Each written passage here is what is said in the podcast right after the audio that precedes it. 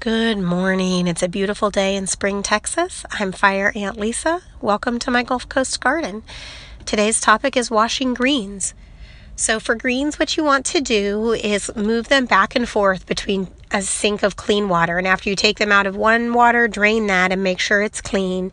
And then put the leaves in a different sink and then keep and then switch them back to the first sink and drain the second sink and then wash that and fill it with clean water and keep going back and forth until you remove the leaves from the water and there's no grit left at the bottom of the sink after you drain it. Depending where you live, there is going to be coarser or finer grit on your leaves and down here in Texas the grit is very fine and so you really need to wash them carefully to make sure that all of that dirt gets off of it because even if they seem kind of clean once you cook them and start to chew on them, you'll be able to taste that grit. So you really want to make sure that you give them a really good rinse. And the way to be sure that all of the grit is off is to rinse them in clean sinks, take the leaves out, slowly drain the sink.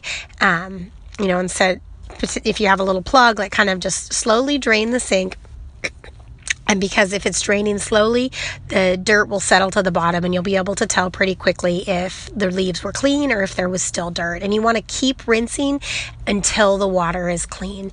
Um, and that way you will not be eating any dirt and not grinding down your teeth and you will have a lovely green meal. So that's just a little tip about how to make sure that your greens are clean so that they taste delicious. Just keep rinsing in sinks until um, well, I actually fill the sink, float them, and then pull the leaves out. So you don't they don't need to be under running water. And sometimes a fast running faucet will tear apart the leaves. So I kind of fill the sink halfway, put the leaves in, swish them around, then put them in the other sink, drain the water, and see if there's any dirt, and just keep doing that until they're clean.